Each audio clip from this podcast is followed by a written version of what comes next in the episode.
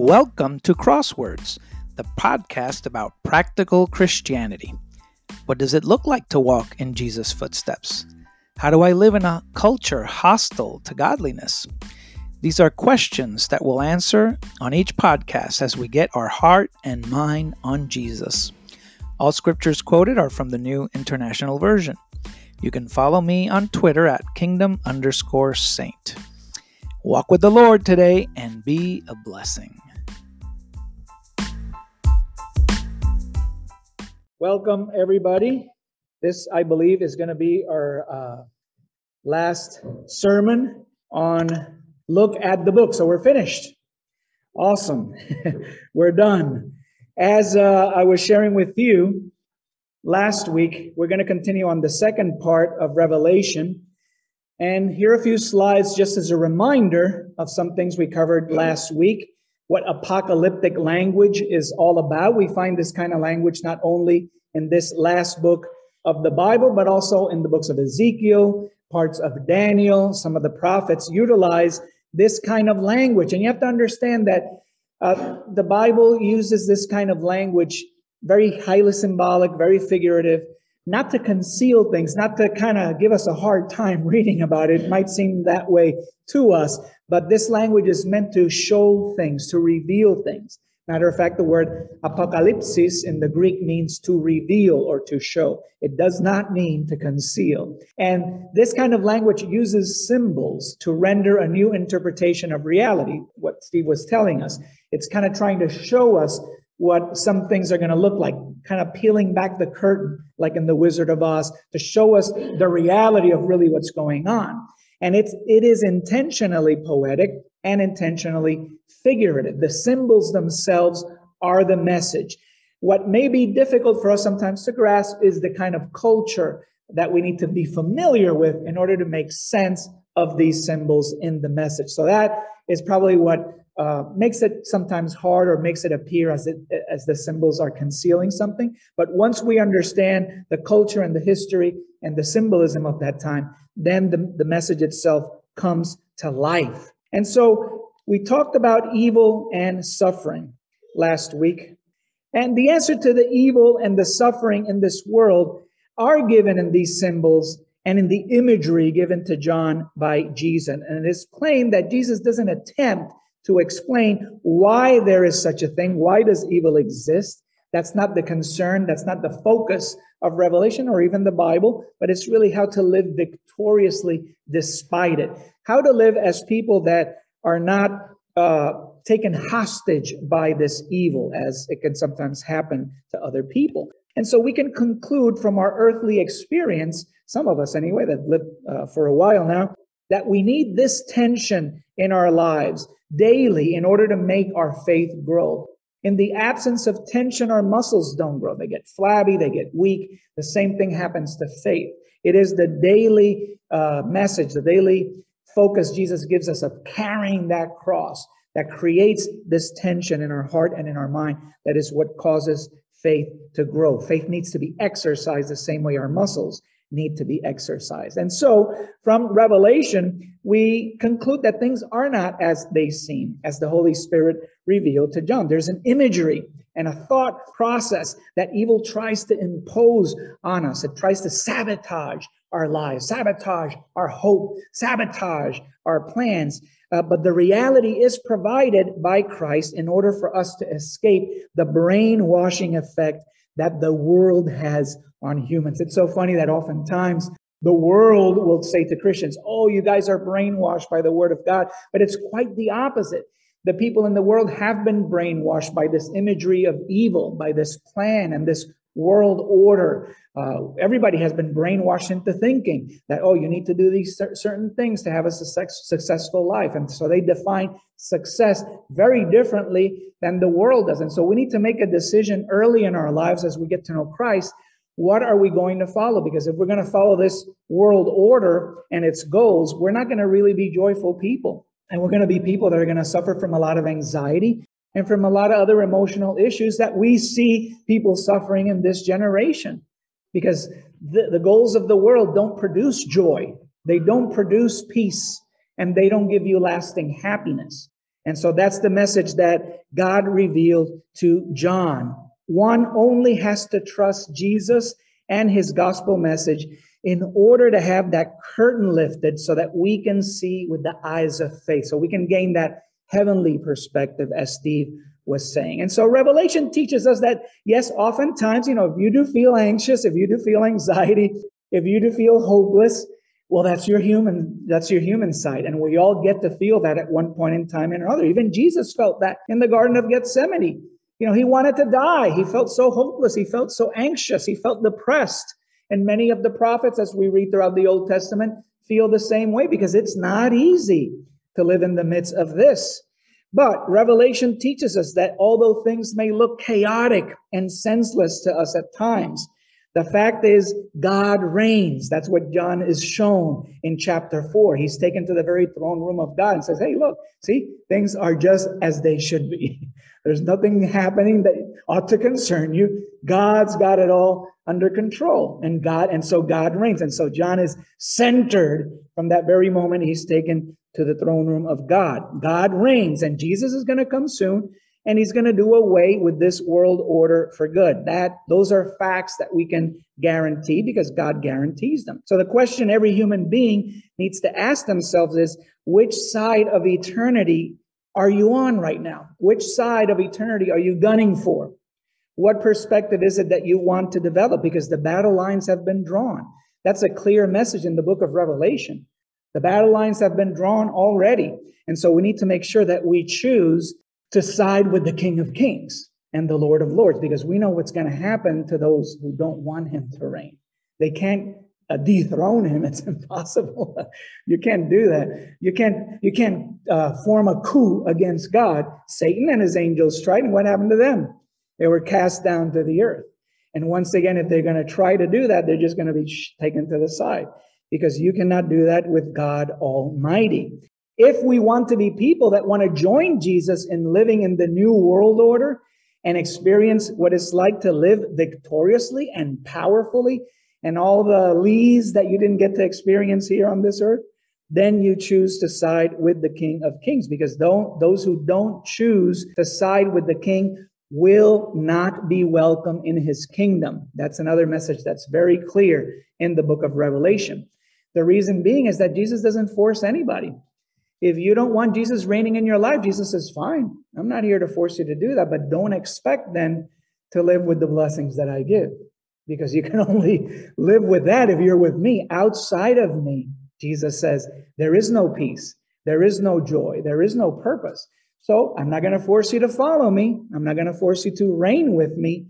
But don't then expect or don't complain uh, like the rich man did in Hades, in Tartarus, of the heat, of the uncomfortability, of the suffering, because that's the very reason why Jesus came on earth to deliver us from that. So that's a very clear message also in the book of Revelation. Those who refuse him, they're going to live in another world order for sure, uh, but it's going to be one that's much worse than this life.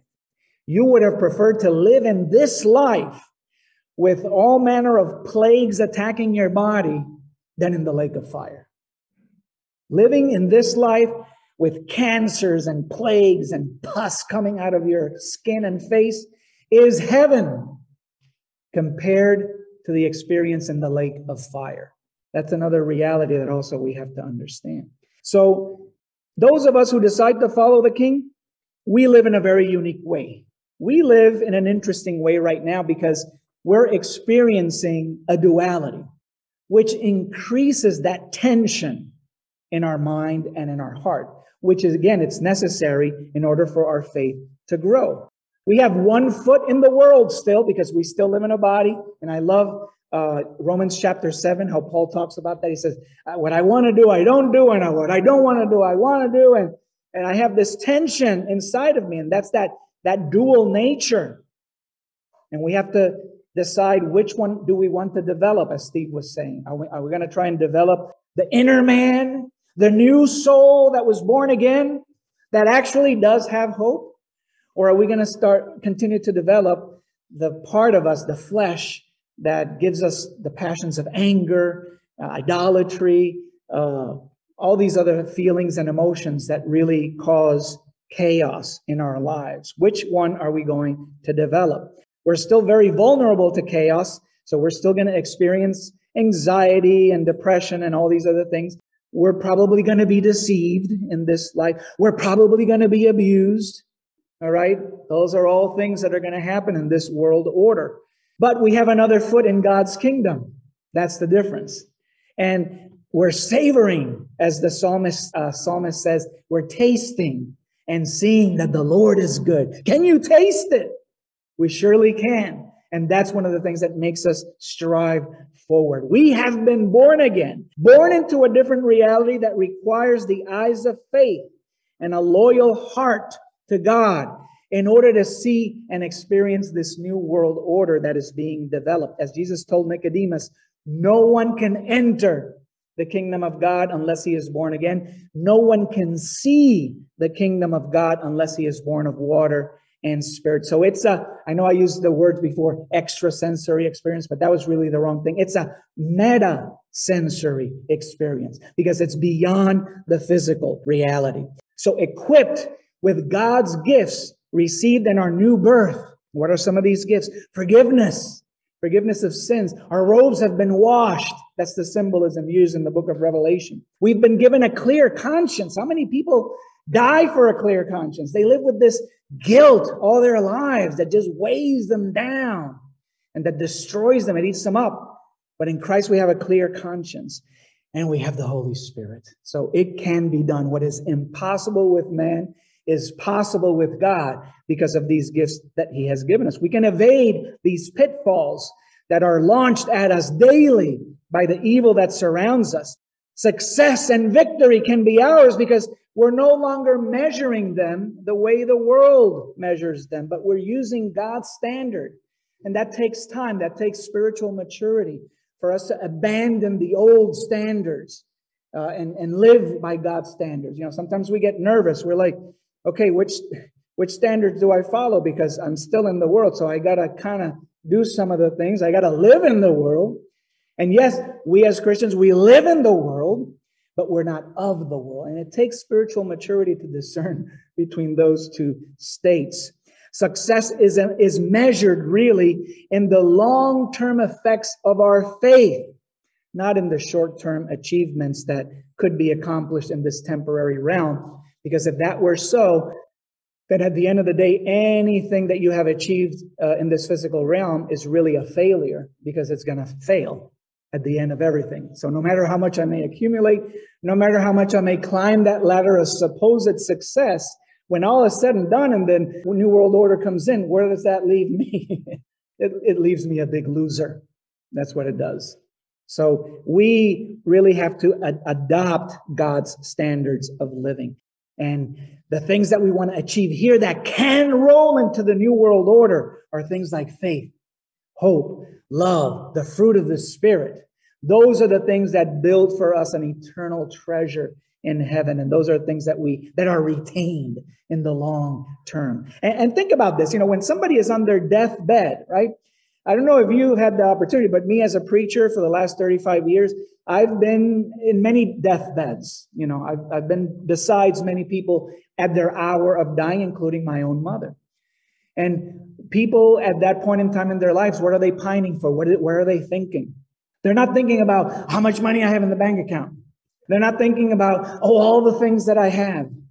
They're not thinking about, oh, the jobs that I should have done or the, the, the schedule that I should have kept. They're really thinking about the people that they loved, the people that they failed to ask forgiveness for, the people that they wanted to see before they passed, the things that bring faith, things that bring hope, love, and all the fruit of the Spirit. Whether whatever they believe, it doesn't matter what they believe, that's what people are thinking about in their deathbed. So the key to victory is not found in fighting fire with fire, trying to fight the world the way the world fights. You know, we're not trying to subdue the world. That's not how we live victoriously. That's not what Jesus did. He wasn't trying to fight Satan. He was resisting Satan's temptations, yes, but not fighting him the way the world would. He didn't try to outsmart Satan. And you can't outsmart Satan. Satan has lived a whole lot longer than you And he's a lot wiser, not because he's smart, but because he's old. It's not by trying to get ready for the zombie apocalypse, like some people say. you know, some people say, oh man, you know, got to get ready for the zombie apocalypse. You know, we got to make sure we fortify our basement and, you know, have a lot of supplies, get the weapons, you know, get the grenades, you know, let's get our anti tank missiles ready, combat ready, you know, the way of the world. That's not the way we, we live victoriously. And certainly not by trying to figure out when Christ is coming. Quite a few people have done that and have had, have had to live with egg on their face for the rest of their life. No, that's not the way we do it. These are not effective. And they usually wing, bring worse results for us. They bring disappointment, bring hopelessness, because what is enough? How many guns should I need to fight this zombie apocalypse? You know, how many uh, things should I pack my basement up with in order to feel secure that I can outlast a nuclear war? What is enough? So usually brings sense of hopelessness, vulnerability, uh, a sense of feeling victimized and powerless, as we often feel, right, in the world. Those are normal feelings that you get from living this life. Evil really messes with your head.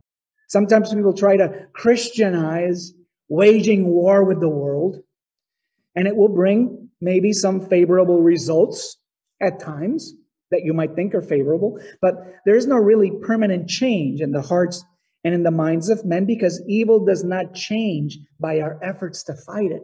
No matter how much I try to fight evil, it's not going to change. I might persuade some people to join Jesus, but I'm not going to change evil. It's not going to happen.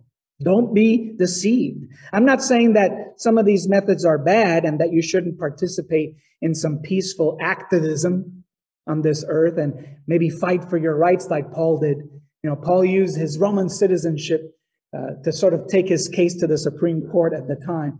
But he used it as, a, as an opportunity to preach the gospel as he went along, right? I myself love to engage in activism and I frequently write to our representatives in Congress. I vote, but I'm careful. I'm not deceived. I'm not out to change the world. That's not my point. That's not my purpose. I'm not out to try to change evil. Many people have tried that and have achieved some success, but that's not the kind of fight Jesus is calling us to do. The key to victory really is in following the footsteps of Jesus. And that is the hardest thing to do, which it all boils down to this phrase being a faithful witness. That's a phrase you see attributed throughout the book of Revelation to Jesus Christ, not even to his people, because he is the real faithful witness. He is the one who is faithful and true. We're, we're trying really hard. And thankfully, we're covered by his blood and by his grace so that we can somehow follow in his footsteps, walk in the light as he is in the light. But that's what we're trying to do here. It is counterintuitive to be, to be victorious in the flesh because it's the opposite of what the flesh thinks. Only those who are born again and grow in this identity and pursue to develop the spiritual perspective and groom it and mature it are able to comprehend this narrow way and stick with it. Peter will say, To this you were called because Christ suffered for you, leaving you an example that you should follow in his steps. And notice that what's highlighted here is the suffering of Christ. Brothers and sisters, don't complain about your suffering. That's what you were called to, to do, to suffer. The real disciples of Christ will understand that and will embrace whatever suffering it is that they have to endure at the time.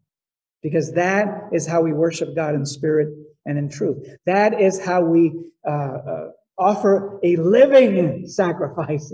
That is our true act of worship, as Romans chapter 12, verse 1 and 2 say. That is what God is pleased with. And so we follow in these footsteps of Jesus. Jesus himself, uh, or John, uh, starts out here in Revelation 1 4 through 6. Uh, John to the seven churches in the province of Asia, grace and peace to you from him who is, who was, who is to come. That's like a nod to God, you know. The I am, not who I was, but who- Jesus, who was, who is, who is to come, the eternity of God, from the seven spirits before his throne, from Jesus Christ, who is the faithful witness, the firstborn from the dead.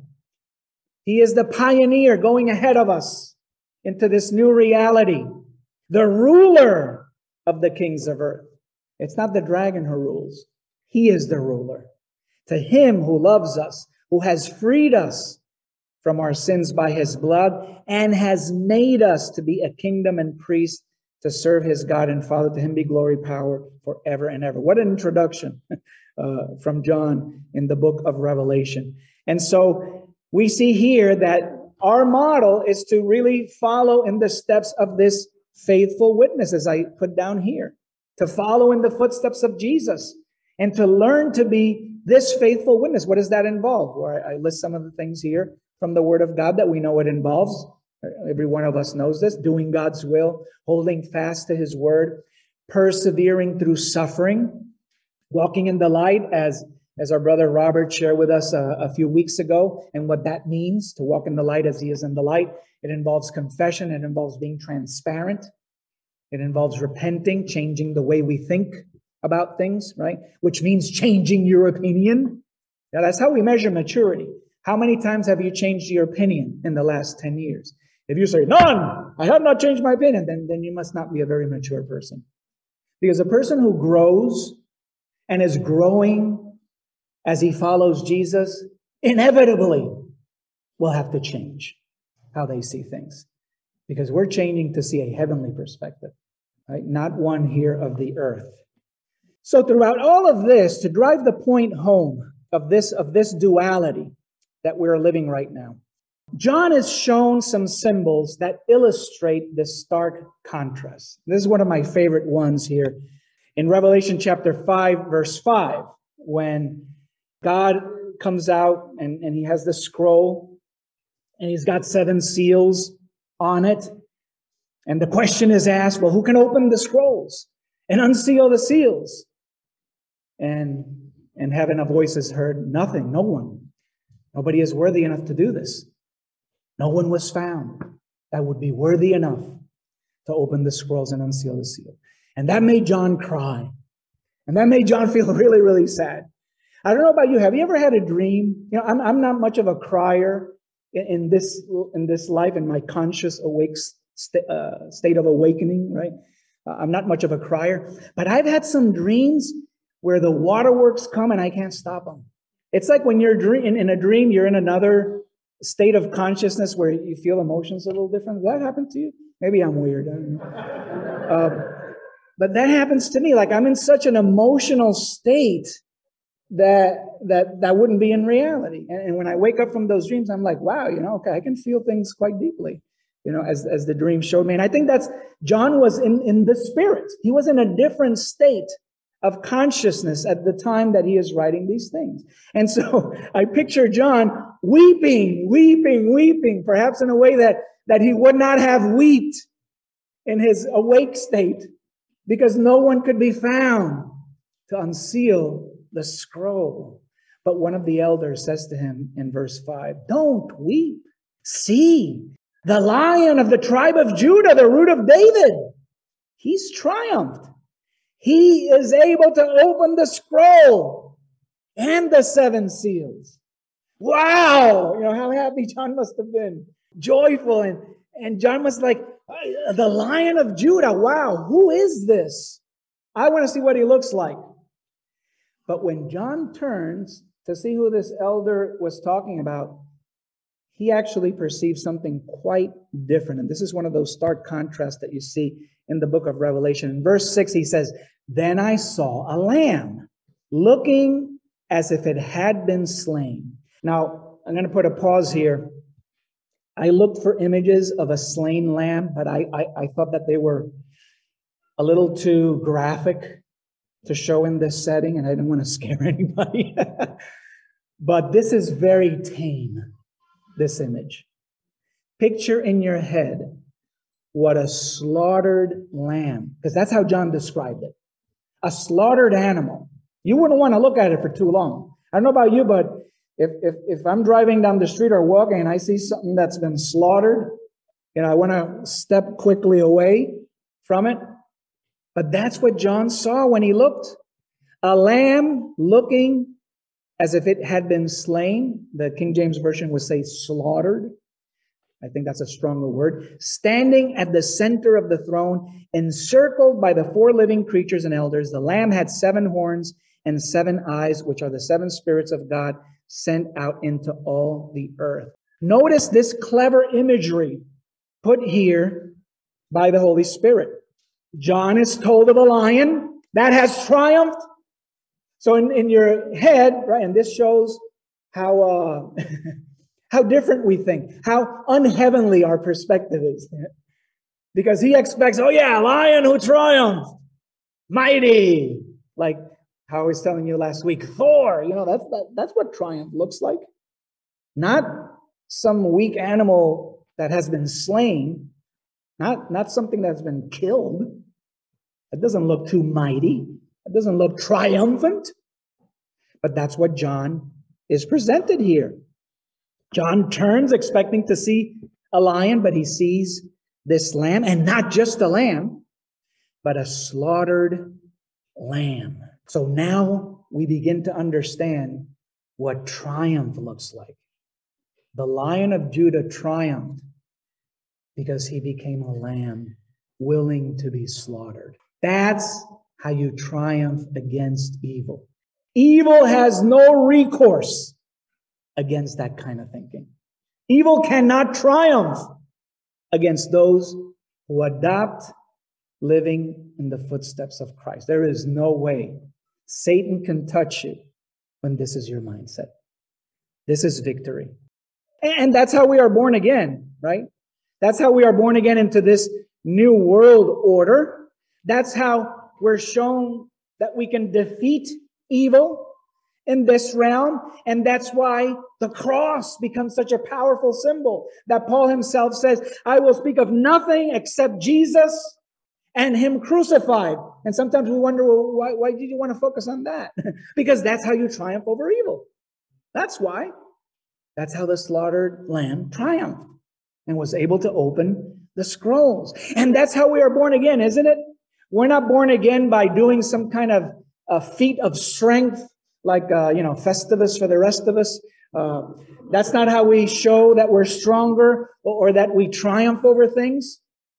That's not how we show that we're ready to become members of the body of Christ. No, what does it require to be, to, to see the kingdom of God, to enter the kingdom of God? What is required? A new birth, which implies a death to self. Again, following in Jesus' footsteps. We need to be willing to be slaughtered in order to be raised to live in newness of life. Coming soon, January 2022. Me, your host, Pedro Gelabert from the Long Island Church of Christ, will be reading with you the Bible in One Year, a chronological Bible reading using God's Word translation by God's Word to the Nations Missions Society. Don't miss it. Subscribe to the podcast so that you can get the notification January 1st, 2022. God bless you. We need to learn to pledge allegiance not to an army, not to some rebels, not to some group of rebels or a gang, or a man made organization, but by giving our lives up to Jesus and pledging allegiance to him as King of kings and Lord of lords, since he was the one who died and gave his life for us. So when we're baptized, we're joining him in this walk, which requires what? A death to self at first, a surrender, a willingness to be slaughtered, a willingness to be fired from your job for doing the right thing, a willingness to be abused, to suffer in all those ways that we as Americans think it would be unthinkable to, to do. No, well, we're not following America's standards, are we? Got to be careful. It's one of the ways evil operates. No, we follow something new.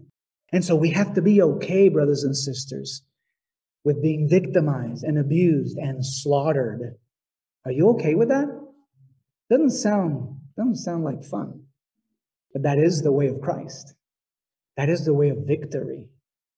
When we are baptized, we're surrendering our fight in this world. We're giving up our stakes here and joining Jesus' way of doing things. And we're clothed now with garments of white of righteousness, forgiven, receiving divine power so that we can carry those crosses because that's what we're going to do until he is revealed again. And so to conclude, I'm going to share with you how Jesus encouraged these seven churches. All the numbers in the book of Revelation are very symbolic, okay? It doesn't mean that there were only seven churches. Seven is a number of completeness, especially to God. So, yes, these seven churches were real churches. They did exist uh, because Jesus gives them real messages uh, couched uh, in, in real situations that we can read of historically. But the symbolicness of the seven is that it's a message for all the churches always, because in some way or another, we're going to uh, be, be suffering some of these things that some of these churches had to suffer. Perhaps not in the same way, but certainly it will cause the same emotional suffering or physical suffering that they endured. When Jesus conquered in the form of the slaughtered lamb, likewise our appearance and our experience in this realm is going to be full of vulnerabilities. We're going to want to feel strong, but at times we're not going to feel strong. We're going to be bullied. We're going to be abused. There are going to be many other sins in our life that we're going to try and conquer. But all these things really are trying to claw out of their perceived vulnerability to be something that they're really not. And so the strategy that Jesus gives us here enables evil to be plucked out of our lives and to break it, as Jesus advises the seven churches here. He tells them, don't forsake your first love. Jesus warned us that we can't serve God and money. We can't be an American. We can't be a Christian American. That's a that's an oxymoron. We either going to be American citizens or we're going to be Christian citizens of the kingdom of God. That's it. we can't do. You can't have it. There's no dual citizenship here. You know how some countries offer dual citizenship? Not so in the kingdom of God. I can be a Christian living in America as much as I can be a Christian living in Puerto Rico or wherever else I may decide to go. And that doesn't mean I'm not going to follow the laws or be a rebel or storm the Capitol building or anything like that. Because those are things that people of the world do. Those are not things that disciples of Christ would do. Okay? Just in case the FBI is hearing me. so we don't want to forsake our first love. We have to make sure that our allegiance remains plain and remains strong in Christ, whatever it is that we're doing. We don't want to be a hypocrite. We're not here to please people. I'm not here to please you. If something that I'm saying that's from the Word of God hurts you, take it. It's from God. I'm not here to please you or entertain you any more that I would want you to do that for me either. We're here to please Christ, to be true to Christ. And that might look a little different in our different stages of life. And so we need to learn to give room to grow to each other, all right? And accept one another as Christ has accepted us because we remain true to Christ and that's it. We're not defining ourselves by the world, as I was saying before, but we're holding on to the word of God, not walking like dead men. You know, Psalm 1 says, Do not walk in the counsel of the wicked or sit in the seat of mockers. Well, we don't walk the way the dead people walk, the zombies. The zombie apocalypse is already happening, you know? It, not, it's not going to happen. It is happening. When you go out in the world, zombies all over the place. No, it is happening already. But we don't fight the zombie apocalypse the way the world does. How do we help the zombies? The gospel of Jesus Christ. The only thing that can help them. So we don't walk like the dead.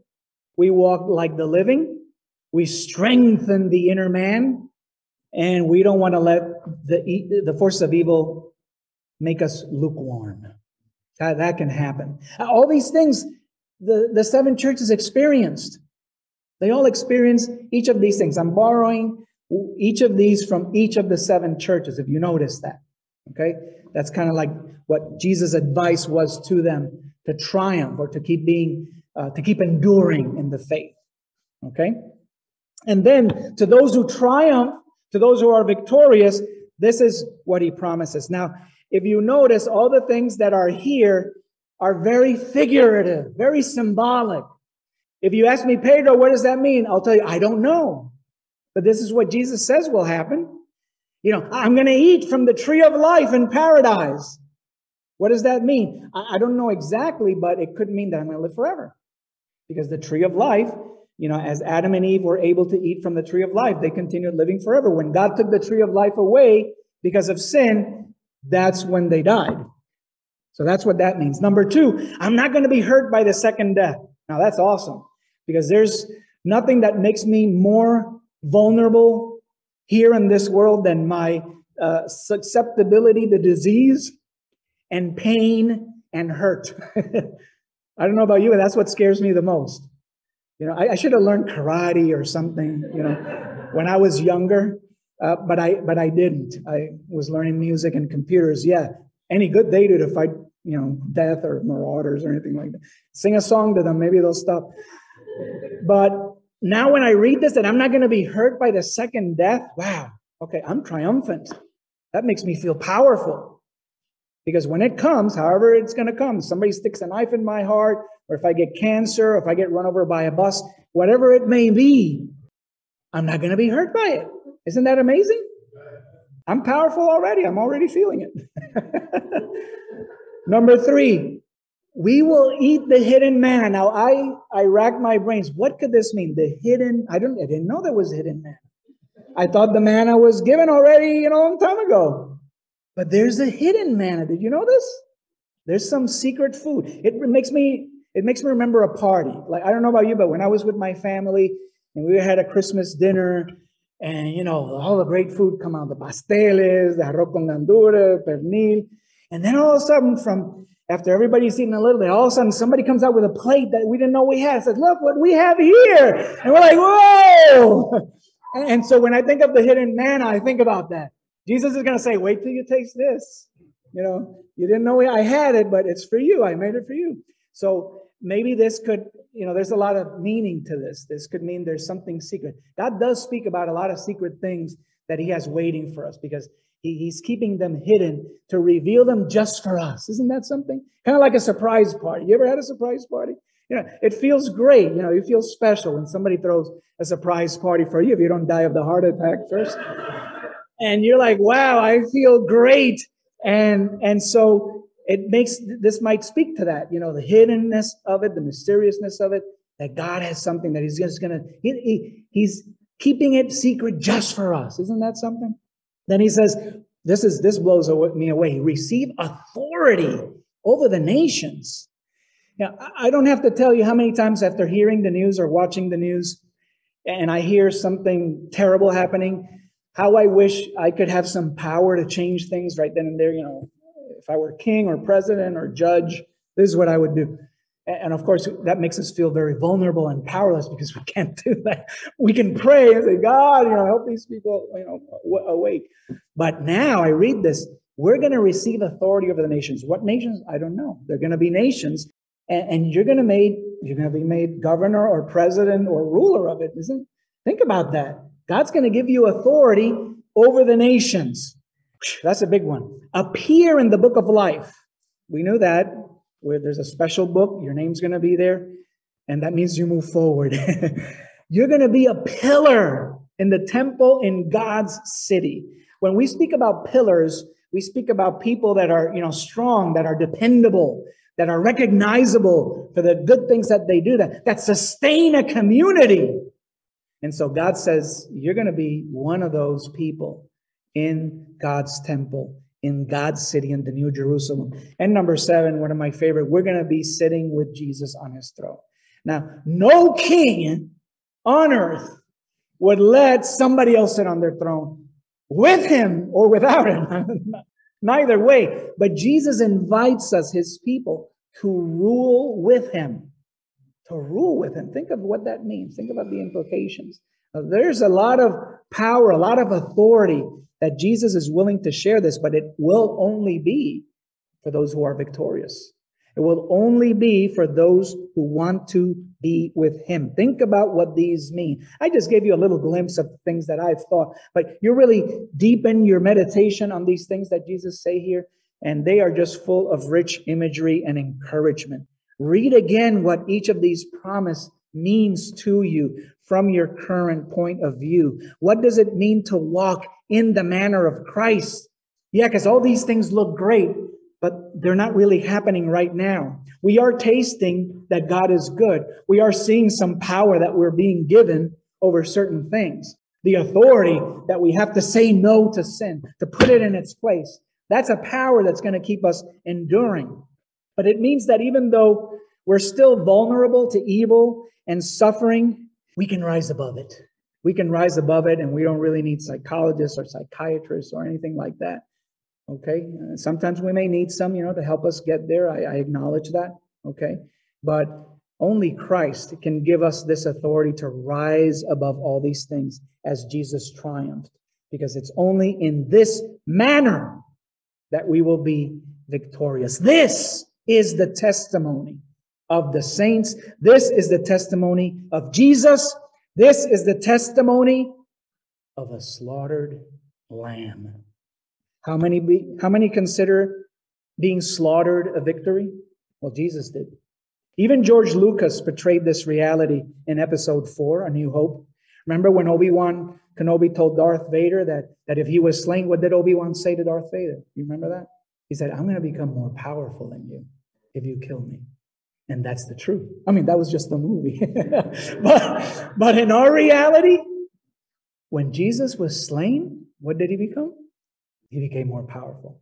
When you are slain, what will you become? You will become more powerful. So he was not that far. Maybe he took a peek at the book of Revelation here. That's precisely what's going to happen to us. It already happened to Jesus. We have that guarantee. You doubt? Look, it already happened. He's leading the way. It's the truth. He became vulnerable for our sake, became that slaughtered lamb to destroy the works of the devil, to break us free from the yoke. And so now that's what we're doing. But it requires carrying the cross. Don't forget that. We have to carry the cross, but we do so in anticipation of a victory that's already won. God bless you. Merry Christmas.